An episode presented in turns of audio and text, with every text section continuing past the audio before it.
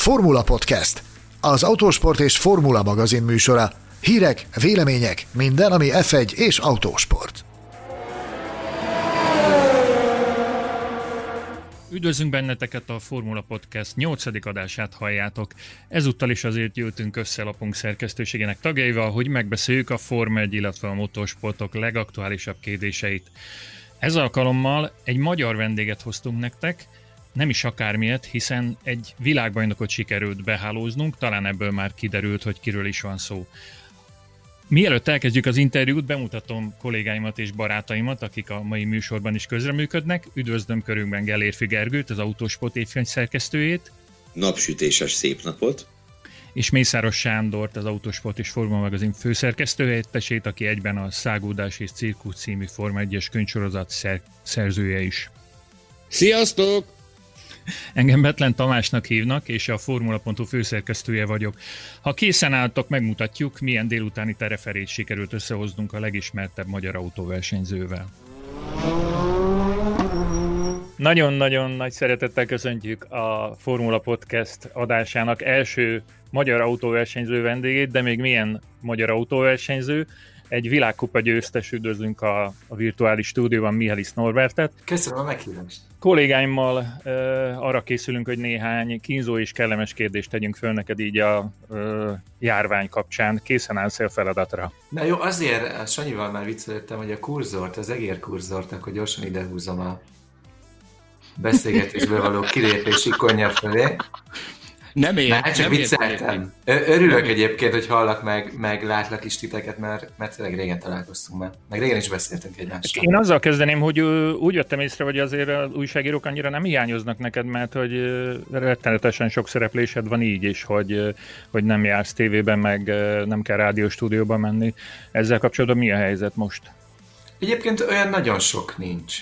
Tehát um, Malajzia után ott volt körülbelül másfél hónap, amikor, amikor sűrű volt a, az életem ilyen szempontból, de aztán szándékosan egy kicsit vissza, visszafogtam magam, mert hát hiányzott az idő, amit a családdal tölthetek, és most valóban úgy kezd megint uh, sűrűsödni a, a programom, úgyhogy én is felfedezem a különböző applikációkat, amin keresztül, vagy amiken keresztül lehet ilyen egyébként nagyon jó minőségű és, és jó pofa, jó hangulatú interjúkat csinálni, de a megjelenéseim nagy része az, az általában olyan, amit, uh, amit támogatók várnak el. Most ugye a Hyundai-nál is volt egy legutóbb egy nagyon jó beszélgetésem Andre Ádámóval, aki kérdezett, és akkor én válaszoltam, ez volt nagyjából egy fél, fél órás beszélgetés, uh, vannak OMV-s anyagok, uh, vannak még egyéb kötelezettségem a Hyundai magyarországi képviselete felé. Uh, nagyon őszinte vagyok, úgy, úgy szeretnék egyet visszalépni az elmúlt évekhez képest megjelenés szempontból, mert, mert én úgy érzem, hogy egy kicsit túllőttem a célon, és néha talán ez a, a teljesítményemre, meg, meg aztán a hétköznapjaimra is rányomta a bélyeget.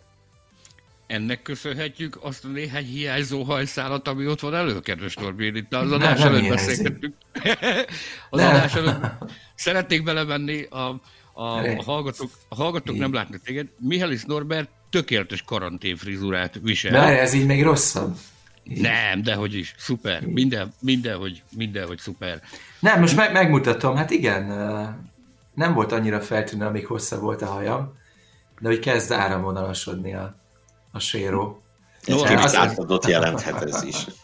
Lehet. Normi. Mindegy, az ötlet az volt, hogy uh, ugye fodrászatot bezártak, és már nagyon hosszú volt a hajam, és akkor Jonna levágta ez kérlek szépen világbajnoki küzdelmeken edződött férfiakra jellemző, hogy ilyen sérót viselnek. Ez, te vagy az egyetlen magyar, aki, aki ilyen sérót viselt a dolgok jelenlegi állása szerint.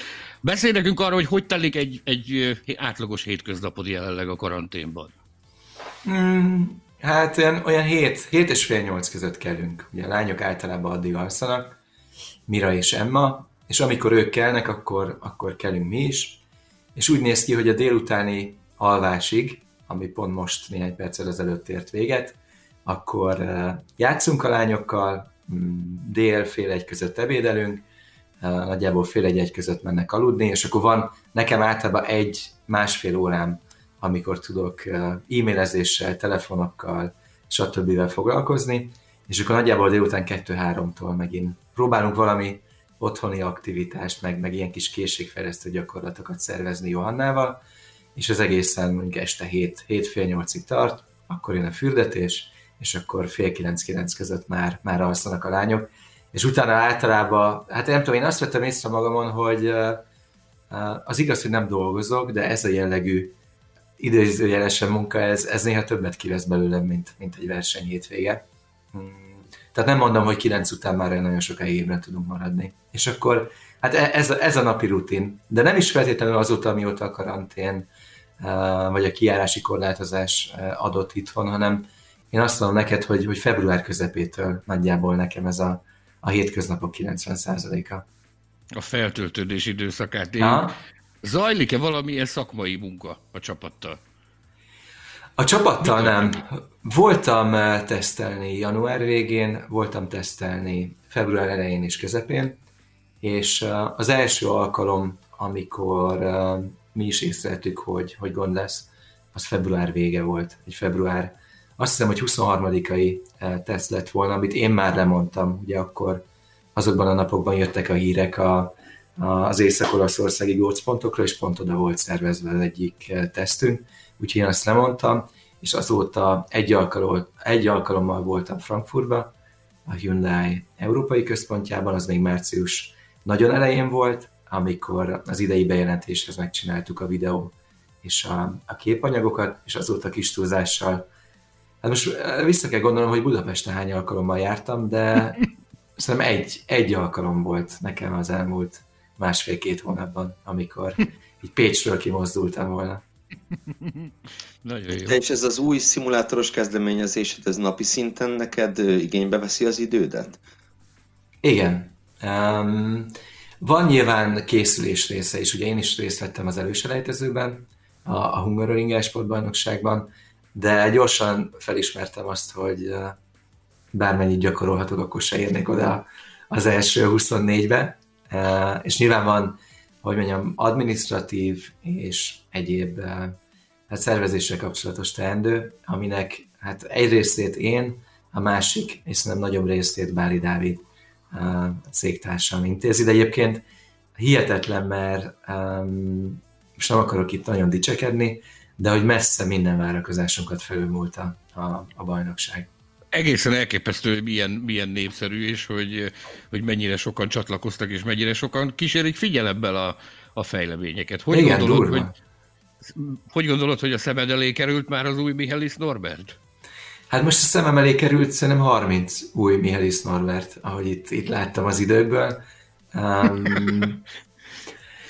figyelj, nagyon nehéz megmondani mert én, én ha pusztán az időkből kéne következtetést levonnom, akkor azt mondanám, hogy tényleg ott van 30-40-50 ember, akiből bárki szerintem esélyes lehet arra, hogy kellő szakmai közegben akár ugyanazt, vagy még egy, egy sikeresebb pályafutást befusson, mint, mint uh, amilyen az enyém. Um, úgyhogy a, tényleg az a cél, hogy itt, itt uh, valaki olyannak adjunk majd lehetőséget, aki, aki, aki megérdemli, és aki borzasztóan tehetséges, és aki, hát hogy mondjam, nem csak a virtuális térben, hanem mondjuk uh, utána a következő uh, lépcsőjében a kiválasztásnak is maradandót alkot, de én, én, én tényleg ugye közel négyezren uh, vettek részt a bajnokságban, nagyon sokan teljesítettek jó időt, és én azt látom, hogy nagyon sokan még hogyha nem is feltétlenül vannak ott az első tízben köridő szempontjából, de néhányukkal már felvettem a kapcsolatot, és nagyon értelmesen, éretten és, és számomra szimpatikusan kommunikálnak és nyilatkoznak, és nyilván ti is tudjátok, hogy, hogy egy dolog tehetségesnek lenni, de a mai világban fontos az, hogy valaki eladható legyen, valakit uh, uh, jól, jól lehessen kommunikálni, és valaki előtt ott legyen egy, egy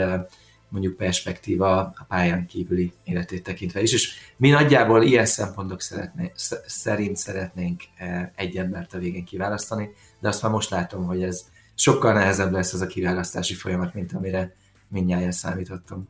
Az teljesen biztos, hogy a kandidák, kandidálók előtt kiváló példa van a, a személyedben, és megpróbálom értelmesen megfogalmazni azt, amit szeretnék. Tehát gyakran mondjuk, hogy bezzeg a mi időnkben, bezzeg amikor mi fiatalok voltunk, akkor más volt a fiatalság, mint most. Te ezt hogy látod? ezekhez a szimulátoros rácokhoz képest, amikor te szimulátoroztál, és ezek a mostani szimulátoros gyerekek között mi a különbség? Mm, az, hogy jobbak. Az én esetemben. Hát, vagy nem tudom, tehát hogy ez nyilván autóversenyzőként nem, nem, nem az a jellemző, hogy valaki bevallja, hogy, hogy vannak nála jobbak, és nyilván nekem is presztis kérdés, hogy akár a virtuális világban is én, én legyek mindig az első, de hogy tényleg az van, hogy nem tudom egyértelműen kijelenteni, hogy bármennyi gyakorlással én az első húszszal fel tudnám evenni a versenyt, és ez, ez tényleg egy olyan dolog, amit most itt hármatoknak bevallok, de nekem is egy felismerés. És nyilván ahogy fejlődik a technika, ahogy növekszik a, a, az e-sportolók száma is, úgy lesz egyre nagyobb valószínűséggel a színvonal is magasabb. Tehát ahogy egyre nagyobb a minta, úgy lesz egyre nagyobb uh, jó számú online versenyződ, és akkor ebből az, a nagyobb számú online jó versenyzőből nagyobb eséllyel kerül ki a legjobb, uh, hogy mondjam, magasabb szakmai színvonalon, mint, mint 10-20-30 évvel ezelőtt, de szerintem ez egy általános jelenség. Tehát, hogy nem, nem csak az e-sportban, de ugye a, a sportban, és főleg ebben a nagyon uh, felfokozott világban, már, bármilyen más területén az életnek, fejlődünk mind, idő után azt veszük észre, hogy olyan, mintha tíz évvel ezelőtti emlékek tegnap lettek volna, de pont ezeken az apró uh, vagy, vagy nagy mértékű fejlődéseken keresztül veszük észre, hogy, hogy mennyit haladt a világ és hogy, hogy, és hogy milyen, uh, hogy mondjam, más döntések, meg döntési mechanizmusok voltak akár 5-10 évvel ezelőtt. Mi a helyzet a virtuális felkészüléssel, mert azért gondolom, és mentálisan, mert arra számítasz, hogy idén lesz bajnokság, ez gondolom elvárható egy bajnoktól, de, de mit teszel otthon mondjuk az edzéssel, az edzésekkel kapcsolatban tudsz-e bármit csinálni? Mm, fizikailag készülök. Szerencsések vagyunk, mert, mert Pécsen itt a házunktól nem messze már van, van erdős rész, tehát van, van jó kis terep, ahol tudok futni, és tudok fizikailag készülni. Mm. Szimulátorozok, de nem, nem viszem túlzásba. Tehát, hogyha nyilván van egy, van egy mondjuk fontos időszak, mint a Hungaroring Esportbajnokságnak selejtezője, ahol én is szeretnék jól teljesíteni, akkor előfordul, hogy egy héten keresztül mondjuk megyek napi egy-két órát. Um, a, VTCR is indított egy, egy e-sportbajnokságot, és arra is igyekeztem e, becsülettel készülni, de gyerekek mellett már más, hogy mondjam, volt, volt egy érdekes kérdés, mert, mert sok, sokszor kérdezték, amikor megszületett Mira meg Emma, hogy, hogy lassultam-e, mint versenyző, mert van ez a közhelyes megfogalmazás, hogy mit tudom én, egy gyerek igen, igen, igen. fél másodpercet elvesz, és ez a való életben egyáltalán nem igaz. De amikor virtuális versenyekre kell felkészülni, akkor meg hatványozottan igaz, mert az embernek nincs már, nem, nem az a mentális állapot van már, hogy leülök és játszok, mert, mert ott vannak a gyerekek, akikkel, most nyilván nem rossz értelemben, de lehet értékesebben az én esetemben eltölteni az időt. És van még egy nagyon érdekes szempont, amire én úgy most kezdek rájönni, hogy kicsit így, így tele lett a fejem a, a tavalyi évben a versenyzéssel, meg, meg a körítéssel, és azt veszem észre, hogy ezek az e-sport futamok is um, azért kivesznek belőlem, pláne, hogyha nem úgy alakulnak. Uh, úgyhogy nekem most így az van, hogy, hogy valami minimális készüléssel uh, részt veszek ezeken a versenyeken, de szeretném úgy kezdeni az idei szezont, amennyiben lesz szezonunk, hogy, hogy annyira hiányzik a versenyzés, mint még uh, soha korábban. És ennek függvényében próbálok egy kicsit így távolságot tartani mindentől most, ami, ami versenyzéssel kapcsolatos akkor végül is mondhatjuk, hogy neked, mint magánembernek nem is jött ez olyan rosszul, hogy hosszabbra nyúlt ez a, Most ez nem. a téli szünet? Őszintén szóval nem. A tavaly év is nagyon, nagyon sokat kivett belőlem, és én azt érzem, hogy, és nagyon furcsa megint, mert Malajzia után emlékszem, hogy hazajöttünk, és, és azt mondta pont Johannának a feleségemnek, hogyha most hétvégén lenne verseny, úgy mennék, hogy, hogy nem is, nem is látnál, mert, mert hogy volt kedvem versenyezni, erősnek, energikusnak éreztem magam, és, és úgy február eleje közepe volt az, amikor szerintem úgy, úgy tudatosult bennem, hogy, hogy mi történt tavaly, és ugye szervezetem is, és nagyjából a végső tartalékait használta föl. És ez az időszak még mindig tart, de most hát főleg amikor eszembe jutott, hogy, hogy múlt héten lett volna a szezon kezdet nekünk a Hungaroringen, úgy szépen lassan jönnek vissza a, a versenyzéssel kapcsolatos gondolatok is. Úgyhogy én arra számítok, hogy ha lesz szezonunk, ami mondjuk augusztus vége, szeptember eleje környékén indul, akkor, akkor most jelenleg jó ütemben készítem majd elő azt a lelki állapotot, hogy, hogy úgy legyek ott, hogy, hogy annyira hiányzik a versenyzés, mint még soha. Figyelj csak, Norbi, tudjuk nagyon jó, hogy lelombozott téged ez, amikor kiderült, hogy, hogy a Hungaroring az talán idén mégsem szerepel a VTCR menetrendjében, most viszont néhány nappal ezelőtt olyat hallottunk, hogy talán mégiscsak sikerül elhozni a bajnokságot idén Magyarországra. Mit lehet erről tudni, mit jelent ez számodra? Én is csak azt tudom, amit, amit um, olvastam különböző portálokon. Um, én, én még mindig attól félek, hogy a jelenlegi helyzetben tervezni az nagyon nehéz. Forma 1 kapcsolatos híreket uh, követem. Az nyilván egy jó jel, hogy most már egyre több uh, csapat, egyre több forrás megerősíti azt a tényt, hogy, hogy jó eséllyel mondjuk júliusban indulhat a Forma 1 szezon, mondjuk zártkapos uh, fordulókkal, és nekem az a megérzésem, hogyha elindul tényleg a Forma 1 szezon, akkor ez szépen lassan követni fogja az összes többi nagy sorozat is. Tehát um, én, én arra számítok, hogy reális forgatókönyv lehet, mondjuk egy augusztus vége szeptember elején induló VTCR uh, évad. Most megint, hogy ez milyen helyszínekkel és hány fordulóból fog állni, az, azt egyenlőre lehetetlen megmondani, szerintem azt a küszöböt először ugorjuk meg, hogy tényleg reálisan tervezzünk egy, egy, egy évaddal, vagy egy évadnak a, a részével, és akkor onnantól kezdve, hogy ez csak európai futamokból, esetleg európai futamok mellett néhány eh, távol-keleti versenyből is áll-e majd, azt, azt tényleg egyelőre nagyon nehéz eh, megjósolni, mert tényleg olyan, mintha egy ilyen mozgó, mozgó kapura, vagy mozgó célpontra akarnánk lőni, mert most még egyelőre ugye pozitív híreket kapunk, de hogy hogy számomra egyáltalán nem biztos az, hogy ezek ilyen tendenciában csak pozitív hírek maradnak a következő napokban vagy hetekben. Milyen lesz belecsapni egy ilyen szezonban, ami így elsőre egy nagyon-nagyon ingoványosnak tűnik, hogy nem tudjuk, hogy hány futam lesz, milyen, milyen, mire számítasz gyakorlatilag? Nem tudom, számomra nincs, nincs különbség. Tehát én is, én is gondolkodtam egy olyan lehetőségen, hogy mondjuk fel annyi verseny van, mint tavaly, mondjuk csak európai futamokból áll az évad, de nem tudom, most úgy versenyzőként bennem az van, hogy tök mindegy, akkor azt is meg kell nyerni, vagy ott, ott is jól kell menni. Összességében igen, tehát hogy szeretném a felkészülésemet a lehető leghatékonyabban az első futamhoz igazítani, és onnantól kezdve én arra számítok, hogy a, a tavalyi élmenők ott lesznek az idei bajnokságban is, úgyhogy lesz, lesz bőven kihívás, és most egyelőre én, én abban a szakaszában vagyok a pályafutásoknak, amikor nem is annyira azok a, a címek, mint mondjuk a túrautó világkupa győztes motivál, hanem az, hogy ezeket a, a küzdelmeket meghív, megvívjam, mert, mert évről évre egyre erősebbnek, és egyre, hogy mondjam így, magabiztosabbnak érzem magam, és nagyon-nagyon élvezem azt, amit csinálok. Hogyha kérdezhetünk a Forma 1 is, akkor két dolog foglalkoztat bennünket.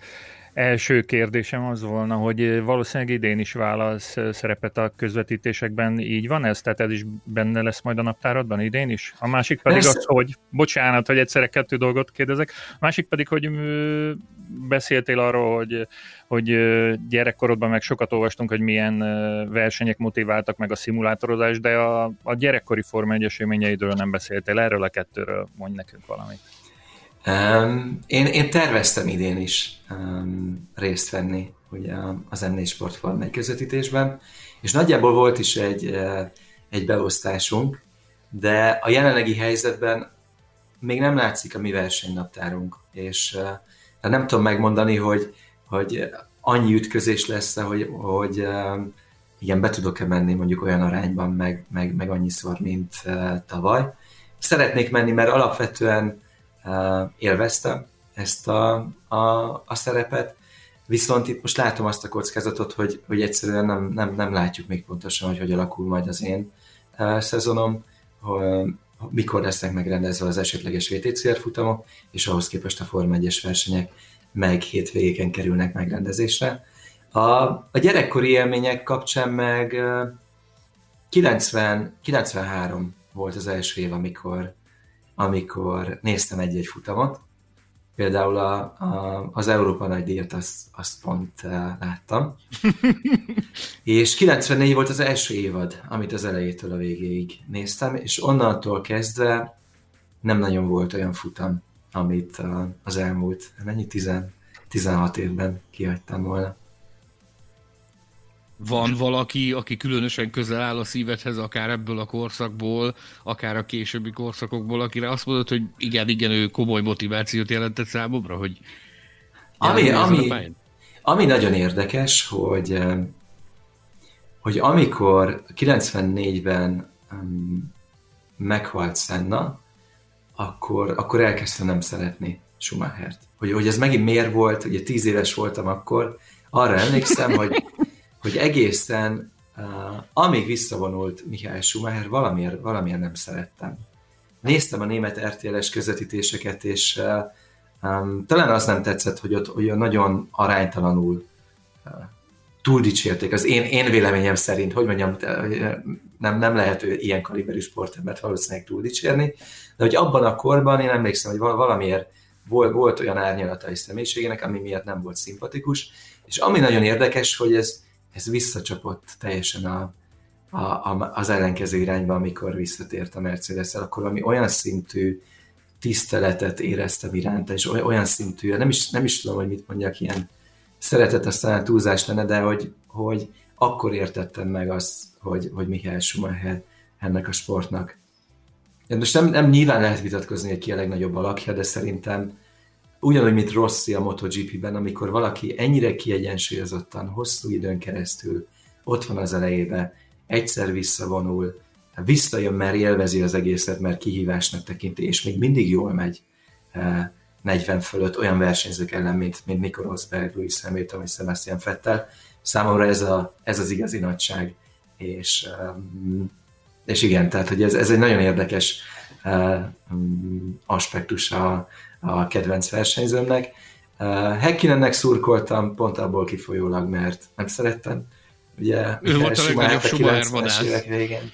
És aztán a finn vonal, Raikkonen, amíg, amíg a McLarennél ment, volt, volt a kedvencem. Mm. És aztán, igen, aztán utána már nem nagyon volt kedvencem, amikor elkezdtem versenyezni, én is. Van-e olyan verseny, ami különösen ö, beégett a retinádba, amire azt mondod, hogy ezt tényleg, ezt, ezt, ha álmomból felkeltenek, akkor is elmondom, hogy ott mi történt, hogy történt. Mm, van, van több ilyen verseny, de én, én azt mondom nektek, hogy a 2007-es szezon. Nekem az, az visszagondolva, az az évad, ami messze a legjobb volt azok közül, ami a számomra legalábbis az elmúlt uh, eh, 25 évben. Rosszul számoltam, mert látod? 26. 94, igen. 10, mert 16-ot mondtam, és közben nem 16, hanem az 26 év. Mennyire durva. hogy az elmúlt igen, 20, igen, igen. nekem annyira, annyira kimagaslik a 2007-es szezon és a történések, a, a négyes harc, a, a McLarenen belüli harc eh, Hamilton és Alonso között, hogy ha nekem választanom kellene évadot és évadból versenyt, akkor az, eh, az lehet, hogy a 2007-es eh, évad lenne, és onnan mondjuk egy Na mondjuk legyen Magyar az utolsó rögyi. futam. Nem, legyen az utolsó futam. De még az sem zavar, hogy ott voltak ilyen piszkos ügyek is abban az évben azért? Hát nyilván zavarja a, a sportszeretőénemet, de amikor belegondolsz abba, hogy 2007-ben még Hamilton úgyis világbajnok lehetett volna, ha Alonso elengedi az utolsó versenyen Brazíliában, ami csapattársként hogy mondjam, igen, valamennyire azért elvárható lett volna tehát, hogy annyi, annyi, annyi visszásság, annyi, annyi emlékezni való volt abból az évből, hogy eh, a, a szakmai nagyon magas színvonal mellett, ami a, a pályán lévő történéseket jellemezte, rettentő sok sztori volt, ami, ami szerintem azóta is formálja a Forma 1 Nekem az, azért különösen emlékezetes 2007 és a 2005-es Magyar Nagydíj, mert az a, a Magyar Nagydíj szombat éjszakája volt az első, amikor igen. életemben először a Hungaroringen aludtam. Hát ott lehetett miről beszélni, nem? igen, igen, igen, igen. Az Alonso Hamilton időmérő Igen, után. igen, vártuk a döntést, nem tudom, hajnali, hajnali négy órakor adták itt talán a közleményt, és már nem maradtunk csak hárman, három újságíró volt az egész médiateremben, és ott, ott aludtunk gyakorlatilag a padon, de akkor is azt mondtuk, hogy ez a csodába, ez csak azért is meg kell várni. Utána pedig már nem volt értelme hazamenni. Tehát hajnali ötre megírtad az anyagot, ugye hétre jönni kellett oda vissza, nem volt értelme elmenni. Úgyhogy ott és az a durva, hogy, hogy utólag nagyon sokan annyira emlékeznek, hogy az Alonso ugye megállt. És ugye pont Igen. Eh, kellő ideig várt, hogy Hamilton mögötte menet tudja befejezni a mérkört. De hogy megint, hogy honnan indult a sztori, hogy Hamilton nem tartotta be a megegyezést, hogy box utcából kifelé elengedje Alonzót, vagy, vagy fordítva volt a kettőjük között, és ez a rengeteg apróság, ami manapság is jellemez szerintem történéseket a Forma 1-ben, nekem, nekem egyre érdekesebb. De te erről hát, valószínűleg Ugye ebből a kémbotrány is kikerekedett ebből aztán. Igen. 100 millió dolláros kémbotrány. Vagy mi volt ott igen, igen, igen, az volt a 100 millió dolláros kémbotrány. Én tisztán emlékszem arra, hogy azon a bizonyos szombat estén harapóztak el az indulatok az öreg Hamilton és Ron Dennis között. Tök egyedül sétálgattam ilyen este 11 tájban a pedagógban, ugye a nagy üvegpalotája a McLarennek belül fel volt kapcsolva a villany, és ott szó szerint majd, hogy nem, majd, hogy nem őrre ment a két ember, annyira ordibált egymással, és ugye el, elment a mezőny a, a, a Hungaroringről, és utána jöttek az információk, hogy Anthony Hamilton többet nem teheti be a lábát a McLaren. ez, ez, ez szó szerint majdnem kisebb fajta bunyó alakult ki. Úgy járt, mint Max Verstappen édesapja. Red Bull, Igen. Ott is voltak valami hasonló. A szerződésben is van foglalva, hogy például az, hogy nem nyilatkozhat a fiáról a, a JOSZ. Ez panaszkodott, panaszkodott emiatt, hogy hát ha kérdezzük is őt, akkor, akkor csak a saját dolgairól kérdezzük, de a fiáról, mert Helmut Márko nagyon-nagyon ideges lesz emiatt, hogyha ő belebonyolódik ilyen ügyekbe. Én, mint Norbi... ilyen félig műsorvezető, bocsánat, hadd ítéljek meg egy kérdést Gergőnek, mert ő túl szerény, hogy bárkit megszakíts. Tessék. Nem csak pont, hogy itt beszéltetek Hamiltonról, meg Verstappenről, már az öregekről, hogy Norbi szerinted melyik apuka lesz idén a boldogabb év végén? Hamilton papa vagy Verstappen papa? Azért nagyon nehéz kérdés, mert az elmúlt három évben nekem azzal telt a szezon előtti felkészülés, hogy azt mondtam, hogy na most, most vagy a Red Bull, vagy a Ferrari lenyomja a Mercedes, és egyszer se következett be. Um, úgyhogy szerintem Hamilton, Hamilton apuka jobban fog örülni idén év végén is. Én annyit mondok neked, hogy az előző vendégünk Jacques Villeneuve volt 1997 világbajnok, és ő hasonló álláspontot képvisel, mint te. Azt mondja, hogy szerinte elképzelhetetlen az, hogy, hogy valaki fogást találjon a Hamiltonon. Egyébként te, mint világbajnok, tudom, hogy hivatalos a világkupa a győztes, de én mindig világbajnokot fogok mondani, mert nekünk te vagy a világbajnokunk. Te milyen tanácsot adnál annak, aki, akinek a technika lehetőséget biztosít arra, hogy harcoljon a Hamilton ellen? Hogy lehet fogást találni egy ilyen palin? Figyelj, ezt kívülről megítélni, az, az nagyon-nagyon nehéz. Pont az Alonsonak volt egy, egy hosszú autósportos cikke, amikor nem is tudom már, mert valamilyen gyenge pontra rávilágított, de a Hamilton kapcsán soha nem vezetéstechnikai gyenge pontokról beszélünk, hanem arról, hogy mint Rosberg 16-ban kis-kis uh, pszichológiai játszmákkal uh, kibillent, és akkor van, mit tudom a 20-ból négy olyan verseny, amikor, amikor hibázik, és akkor neked még mindig tökéletes teljesítményt kell nyújtanod, mert, mert alapesetben csak itt tudod megverni. Tehát ugye én valami ilyesmit tudnék mondani, de megint csak ahogy Hamilton is megy előre, egyre idősebb lesz, egyre sikeresebb, úgy lesz egyre erősebb a páncélja. Szerintem um, ilyen téren is, mert azért aki túlél egy évadot Alonsoval, aztán túlél egy évadot um, Rosberggel, vagy mondjuk három olyan évadot, ahol szépen lassan elmérges, elmérgesedik a viszony, az azért elég keményen megedződik. Tehát, hogy ezért is mondom azt, hogy Hamilton, ha pusztán most mondjuk a tehetséget nézzük, akkor nehéz megítélni, mondjuk Verstappen, Hamilton, Leclerc, Fettel négyesből kit, kit választana az ember. De én, én mégis azt mondom, hogy én azért választanám Louis Hamilton-t az idei évben, mert um, látszik rajta, hogy érett. Nyilatkozatain uh, még mindig motivált, szerintem meg akarja dönteni Schumacher összes rekordját, és amíg ezt a célt el nem éri, addig, addig nagyon-nagyon nehéz lesz ellene. Pláne én, én nem látom azt, hogy a Mercedes eh, technikai oldaláról mikor jönne bármilyen szintű visszaesés.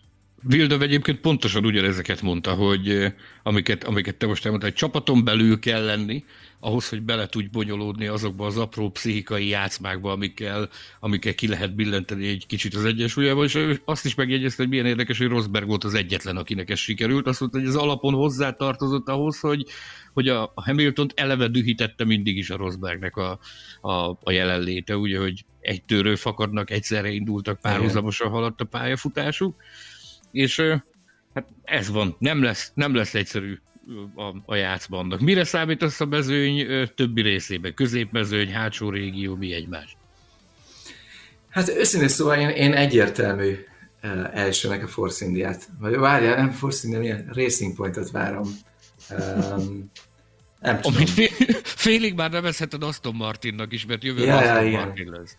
Szóval középmezőnyben átrendeződést várok idén, és, és a, Racing Point lesz szerintem az első erő a szezon első felében biztos.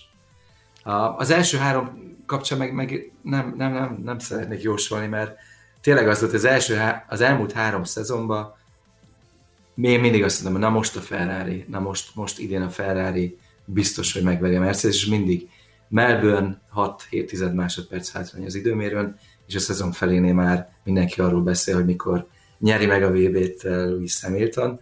Um, igen, tehát nagyjából ez, ezek azok a biztos dolgok, amiket az idei szezon előtt is el, elmerek mondani. Nekem nagyon érdekes lesz megnézni a ferrari belüli dinamikát. Tehát hogy ez nekem tavaly is az egyik legérdekesebb eh, aspektusa az évnek eh, volt, hogy, hogy Sebastian Fettel ezekből a gyomrosokból fel tud állni. Én, én azt gondolom egyébként, hogy igen, mert most volt valamennyi ideje, eh, ő is szerintem már, már mondhatjuk, hogy az idősebb generációhoz tartozik, vannak gyerekei, én pontosan tudom, hogy ebben a korban eltelik valamennyi idő, és, és helyén tudja majd kezelni a dolgokat, és én arra számítok, hogy idén egy, egy, egy nagyon erős Sebastian Fettel fogunk majd látni. Mondtad, hogy az első háromra nem szeretnél tippelni, hogy itt közeledünk a beszélgetés végéhez, akkor a VTCR-re menjünk vissza kicsit. Ott mernél egy első hármat tippelni 2020-as VTCR szezonban? Mm, szerintem, szerintem ugyanazok a márkák fognak harcolni um, idén is a bajnoki címér, mint, mint tavaly. Hogy, hogy a márkán belül melyik versenyző, azt, azt nehéz megmondani. Um, de szerintem Müller, Gerreri idén is borzasztóan erős lesz. Remélem, hogy én is. Ott van még ugye Gabriele Tárkini, hogyha most érzésre kellene három-négy nevet mondanom, akkor, akkor ezek lennének azok. Azt áruld el nekem, hogy a jó öreg Gabriele az hogy csinálja. Tehát az ősidők oldal elképesztő, ami ott zajl, amit ő művel. Az valami hihetetlen. És hogy a, csinálja ő ezt?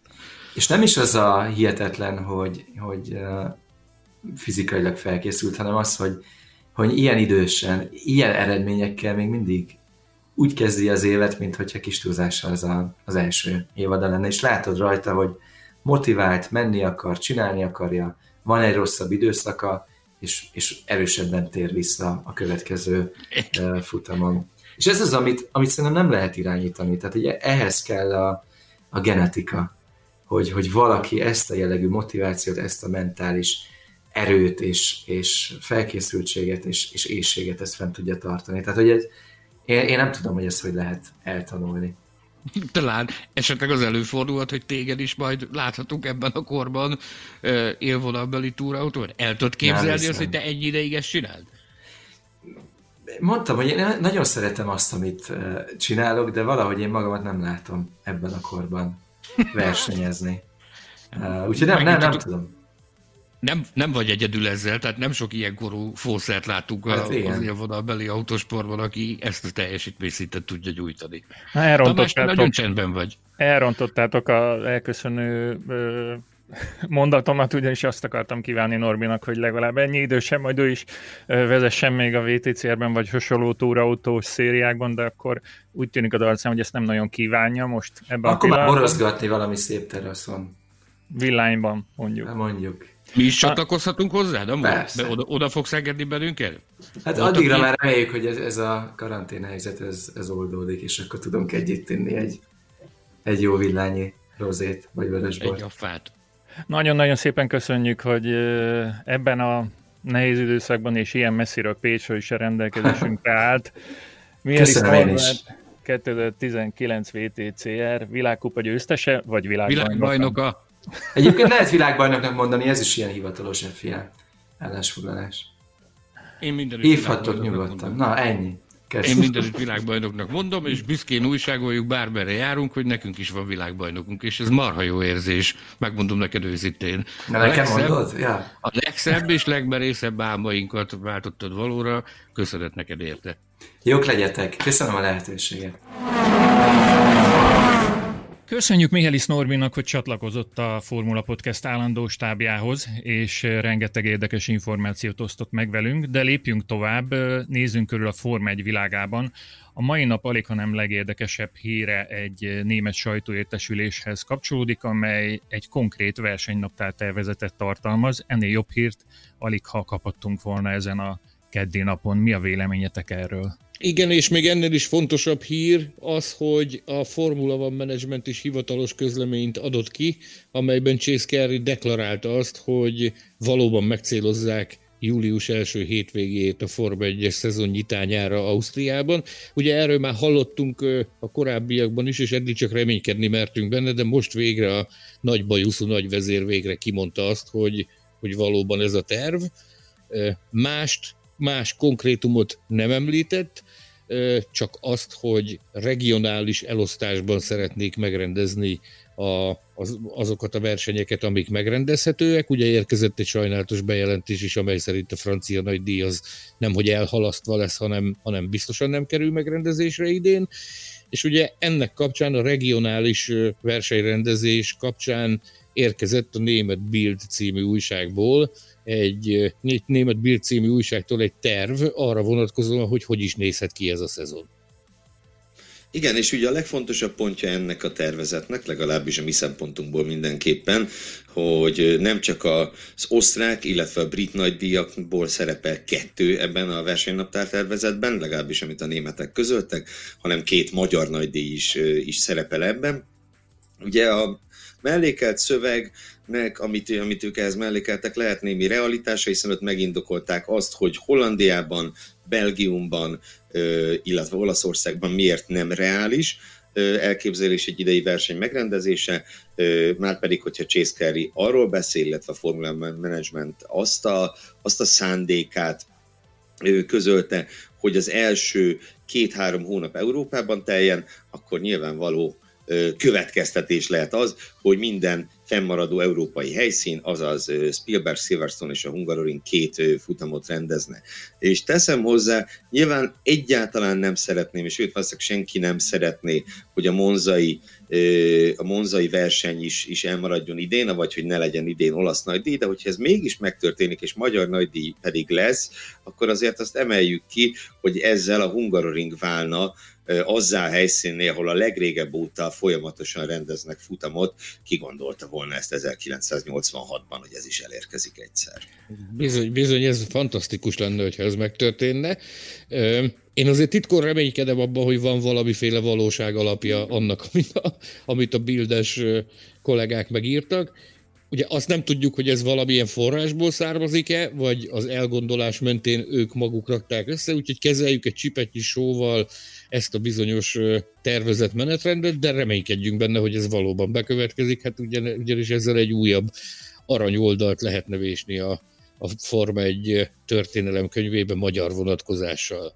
Hogyha már ennyire sokat beszélünk a magyar nagydíjról, miről, díjról és miről beszélnénk persze másról, de a magyar szurkolókat feltétlenül az érdekli a legjobban, hogy tudunk-e arról valamit, hogy ez a két verseny, amennyiben két verseny lesz, több ha kötőszót nem fogok mondani, milyen módon lesz megrendezve? Hallottunk arról bármilyen információt, hogy, hogy fordított rajtsorrend, dupla kvalifikáció, nyilván a fordított menetirány az Hungaroringen az nem játszhat. ahogy tulajdonképpen más helyszínen sem, tehát nagyon-nagyon kevés olyan versenypálya van a világon, ahol lehet fordítva menni, már mint nem, tehát úgy, úgy tényleg valóban is biztonságosan ezt meg lehet tenni. Tudtam, a Forma 1-es pálya jelenleg ilyen nincsen. Ami a többit illeti, ezek elképzelés szintjén fölmerültek a szaksajtóban persze, hogy ki lehetne próbálni, mi is beszéltünk erről pár hete, hogy esetleg ki lehetne próbálni a fordított rajtrácsot, vagy valamilyen más extremitást ezen, ezen alkalmakkor, de, de konkrétumot erről nem lehet hallani, és nem is biztos, hogy ez szükséges lenne. Tehát valószínűleg, amikor oda jutunk, és adja az ég, hogy július elejére tényleg oda jussunk, hogy, hogy, hogy végre elrajtol a szezon, akkor, akkor senki számára nem lesz unalmas ugyanazon a pályán két verseny egymás után, hanem valószínűleg mindenki repesni fog az örömtől, és fenekét veri majd a földhöz, hogy végre, végre Forma egy van. Az én statisztikus énemet, ugye nekem nagyon nagy szerelmem a formás sta- történetének statisztikáit böngészni, illetve készíteni különböző kimutatásokat, szóval ezt a statisztikus énemet az foglalkoztatja viszont, hogy mi lesz az elnevezése ezeknek a futamoknak, tehát hogy osztrák nagydíj 1 és 2, meg magyar nagydíj 1 és 2, vagy lesz Pannon nagydíj és nyugat-európai nagydíj és kelet-európai nagydíj. A briteknek még tán könnyű, mert ők csinálhatnak angol meg brit nagydíjat, és nekik meg van oldva.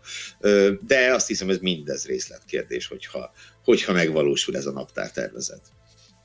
Ami még fontos és említést érdemel az az, hogy arra is utalt a Chase hogy komoly biztonsági intézkedések mellett kerülnek majd megrendezésre ezek a versenyek. Nyilvánvalóan ugye egyelőre csak az osztrák nagy díjról beszélt konkrétumként, illetőleg utalt arra, hogy az első néhány európai verseny, ez sajnos talán azt is jelentheti, hogy zárt kapuk mögött, de mint tudjuk a remény hal meg utoljára. Sándor, de nekünk az a legfontosabb, hogy az újságírókat vajon beengedik, erről tudunk-e valamit? Mi a tipped?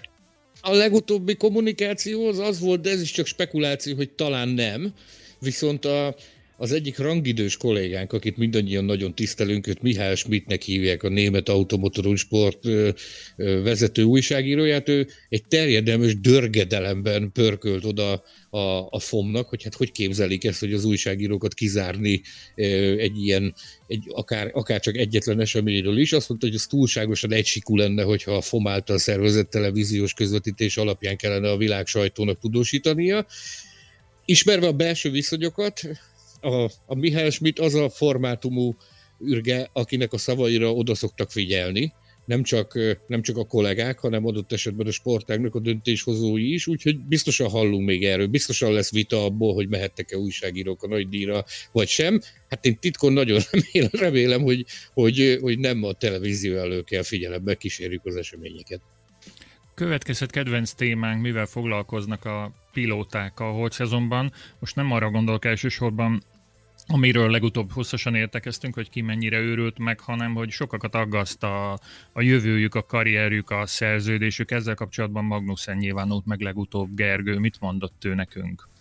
Igen, ugye Magnussen azt fejtegette egy, egy friss interjúban, hogy ő attól tart, hogy a kisebb, sőt akár közép és kis csapatok nehéz gazdasági helyzete miatt újra előtérbe kerülhetnek a fizetős pilóták, tehát visszatérhet az a korszak, amikor a Forma 1 való bejutást elsősorban nem a tehetség, hanem a pénztárca határozza meg. Nyilván az egy másik téma, hogy ahhoz is rengeteg pénz kell, hogy valaki a Forma 1 közelébe kerüljünk. Erről beszéltünk a múlt héten Max Mosley kapcsán, meg az ő régi elképzelései kapcsán, de ugye itt most kimondottan arról van szó, hogy az F3-ból, F2-ből milyen szempontok mentén választják ki a csapatok a versenyzőket. És ez azért lenne nagyon szomorú, ha bár nyilvánvaló, hogy ez bármelyik csapat bevállalja, hogyha ezen múlik a túlélése, hogy az adott versenyző az milyen, milyen csomagot tud magával vinni. De ez azért lenne nagyon szomorú, mert azért az elmúlt évben, években, az elmúlt pár évben eljutottunk oda, hogy legfőjebb egy-két versenyző volt a mezőnyben, akire azt mondhattuk, hogy igazából nincs ott keresni valója, nem egy Forma 1 szintű pilóta, és csak a támogatói ö, vitték őt oda, és, és nyilván magam sem örülnék, hogyha visszatérne a 90-es évek eleje közepe, hogy az adás előtt nosztalgiáztunk itt Sanyival nevekről. Paulo Barillát említette, tehát azért végtelenségig lehetne sorolni. Dominico Chattarella, vagy valami hasonló volt, óriási kedvencem, aki nem tudott megfordulni az autóval. Tehát hogy, hogy nem, nem nagyon örülnék, ha ez a korszak visszatérne, amikor amikor oda egyáltalán nem való emberek terelgetik a Forma 1 autókat. Én a magam részéről teljes egészében egyetértek veled, Gergő. Én úgy gondolom, hogy, hogy nagyon régen volt olyan magas szintű a versenyzői felhozata, mint amilyen, mint amilyen jelenleg. Én nagyon, nagyon nem szeretném, hogyha ez, hogyha ez elkezdene lefelé mutató tendenciát produkálni, úgyhogy reméljük a legjobbakat. Ez szerencsére azért csak egy feltételezés, illetve néhány pilótának a, a féleménye. Viszont vannak olyan tények is az autósportban, amelyek a egészen komoly és sötét felhőket vetítenek az égre.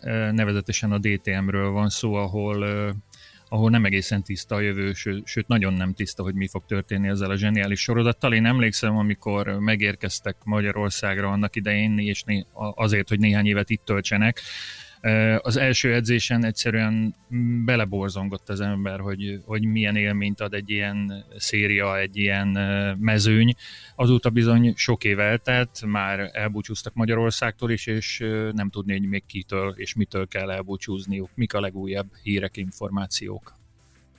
Lehet, hogy az egész sorozattól el kell, hogy búcsúzzunk. Az Audi ugyanis bejelentette a, az év végi távozását a sorozattól úgy döntöttek a, négy karikások, hogy ők szeretnének inkább a Formula I-re összpontosítani, és a jövőre, jövőbe mutató technológiákra összpontosítani. Ennek kapcsán érkezett is az a sajnálatos közlemény az egykori Form 1-es pilótától Gerhard Bergertől, aki jelenleg a DTM-nek a, a fővezére, hogy a jelenlegi helyzetben egyszerűen nincs garancia arra, hogy a DTM szezon el fog indulni. Minden a szponzorok és a partnerek jó indulatán múlik, hogy a jelenlegi áldatlan állapotok mellett, hogy, hogy egyáltalán kívánatosnak tartják-e azt, hogy ez a csonka szezon, ami gyakorlatilag ennek a formációnak, ennek a felállásnak az utolsó szezonja, hogy egyáltalán megrendezésre kerül-e. Én azt gondolom, hogy egyetértek veled abban, hogy, hogy beleborzongott az ember annak idején, amikor, amikor a DTM-et szemléltük. Én úgy gondolom, hogy az európai bázisú, európai központú sorozatok közül ennek volt talán a legnagyobb élvezeti értéke, hát borzalmasan sajnálatos és fájdalmas lenne, hogyha el kellene búcsúznunk a DTM-től. Igen, ugye, és nagyon szomorú azt látni, hogy néhány év alatt következett be ez a mélyrepülés. Tehát valóban, amit említettél Tamás, itt a hungaroringi futamokon, a mezőny összetételén, az egész sorozatnak az erején, a profizmusán csak ámulhattunk, és ugye, és ugye azt is hozzá kell tenni, hogy ez, ez nem kizárólag a koronavírus járvány miatt van, anélkül is nagyon nehéz helyzetben lett volna a széria. Ugye kilépett a Mercedes, aztán jött az Aston Martin azért, hogy egyetlen év elteltével távozzon is, és ugye az Audi távozásának is úgy tűnik, hogy az elsődleges oka, ha bár a közleményben megemlítették a, a Covid miatti nehéz gazdasági helyzetet, de ugye az elsődleges ok, amit a Sanyi említett, hogy a, hogy a Formula E felé mennek.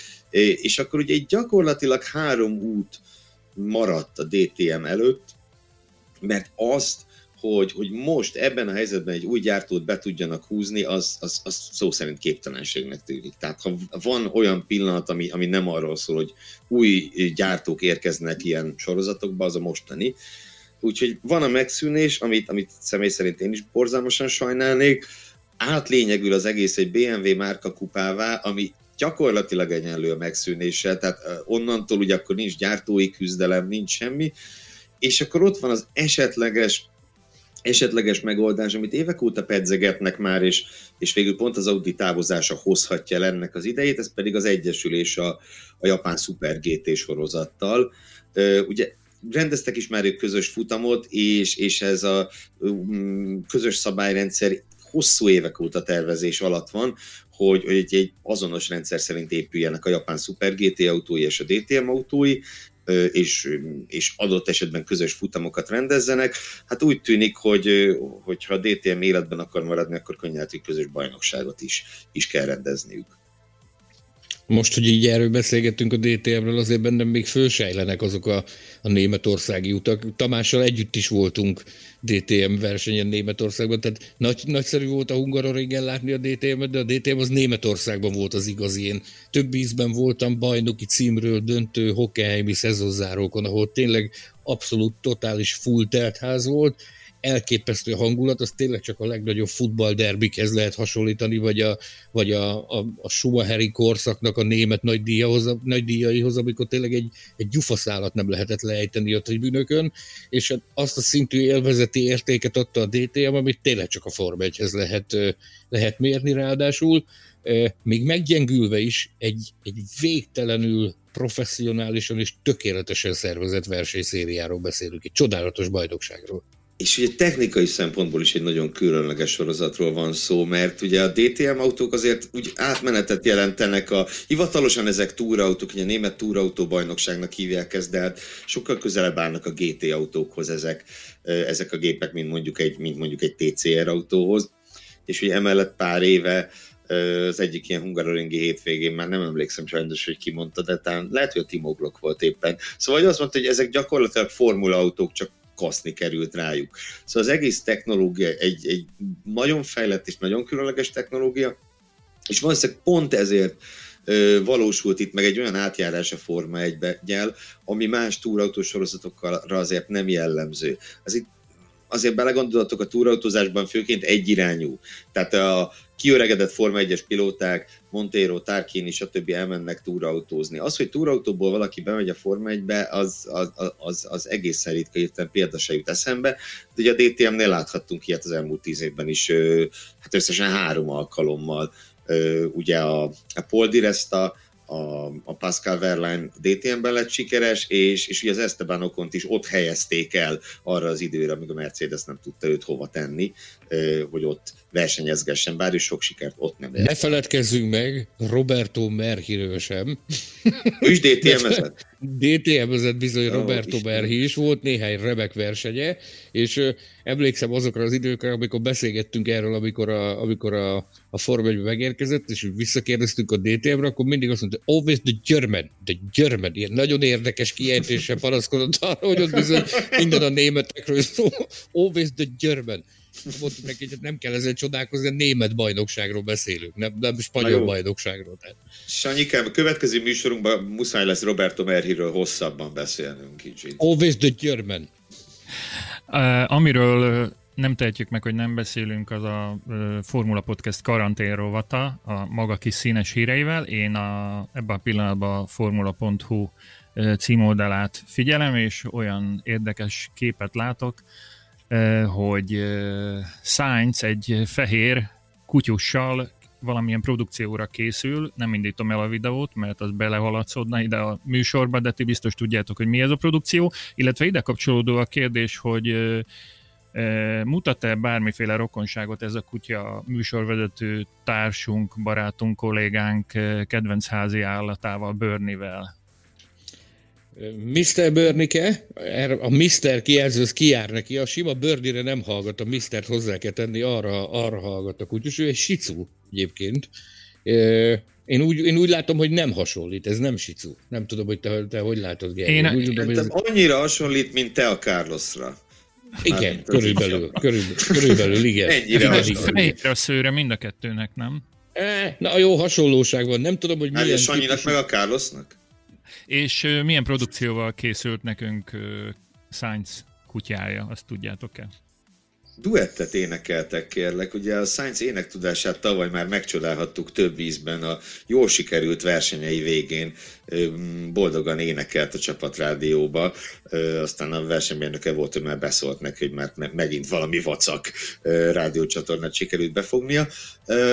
Úgyhogy ő szeretne utázgatni, nyilván spanyolként ez abszolút illő dolog, és hát úgy tűnik, hogy a kutyáját is bevonta, de, de nálam sajnos ezzel nem nyerte meg a hetet, tehát Science-ban, ha bár benne van az X-faktor egyértelműen benne, és a kutyájában is, de, de a hetet nálam Charles Leclerc nyerte meg, aki, aki banánnak öltözött, és ezt, ezt kirakta az internetre, ezzel abszolút Daniel Ricciardo magasságokba emelkedett nálam, teljesen megőrültek. Tehát azt, azt látom, ezt is tudom, beszéltük a múlt héten is, hogy, hogy némelyik, némelyik versenyző agya, az kezdi ledobni az égszíjat. Őszintén aggódom értük.